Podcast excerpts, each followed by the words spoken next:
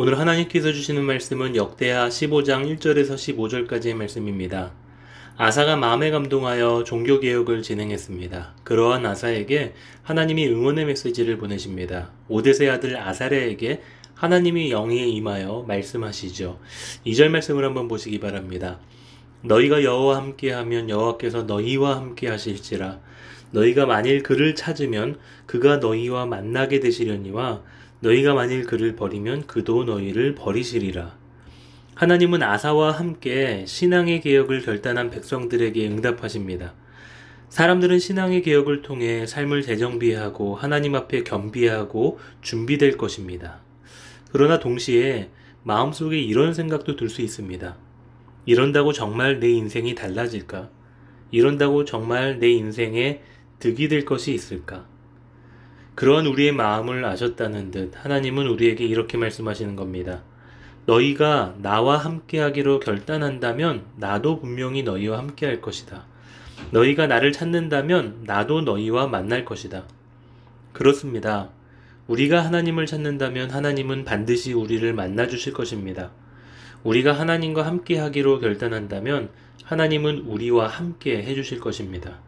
문제는 우리가 하나님을 찾지 않는다는 것입니다. 우리가 하나님과 함께하지 않는다는 것입니다. 이십일 세기는 하나님을 찾기에 참 어려운 시기입니다.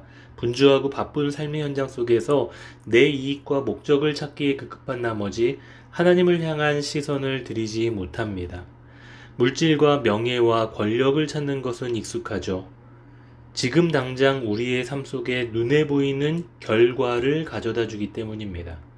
지금 당장의 우리의 삶의 모습만 보더라도 그렇습니다.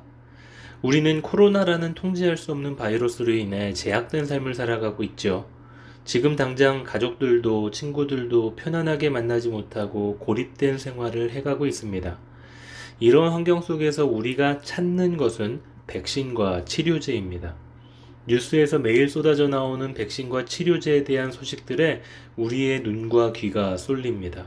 그런데 우리는 가장 힘들고 우울한 이 시기에 하나님을 찾지 않습니다.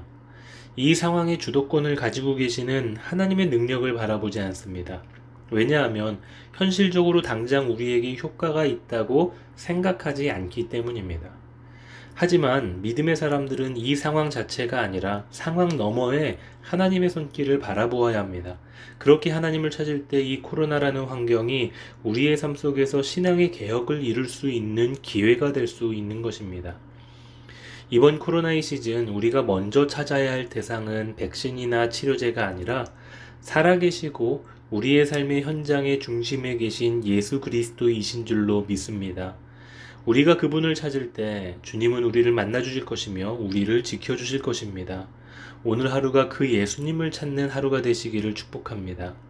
자, 그런데 그렇게 하나님을 찾고 만나지만 그렇게 시작하는 것이 끝이 아닙니다. 우리는 신앙의 여정이라는 하나의 과정을 지나갑니다. 그리고 그 과정은 결코 쉽지 않죠. 신앙의 개혁은 시작하는 것은 쉽지만 그것을 유지하는 것이 어렵기 때문입니다. 아사의 개혁은 위대했습니다. 하지만 그 후대의 왕들은 그 개혁을 유지하지 못했습니다. 작심삼일이라는 말이 있듯이 우리는 늘 시도하지만 이내 실패하고 주저앉게 되는 경우가 많습니다. 내일부터는 큐티를 할 것이라고, 내일부터는 가족 예배를 드리겠다고 결단하고 마음은 먹습니다. 처음에는 시작했지만 그것을 끝까지 유지하는 것이 어렵습니다. 그 내적인 힘이 많이 부족합니다. 그리고 그러한 우리들에게 하나님은 칠 절 말씀에서 이렇게 말씀하십니다. 그런즉 너희는 강하게 하라. 너희의 손이 약해지지 않게 하라. 너희 행위에는 상급이 있음이라 하니라.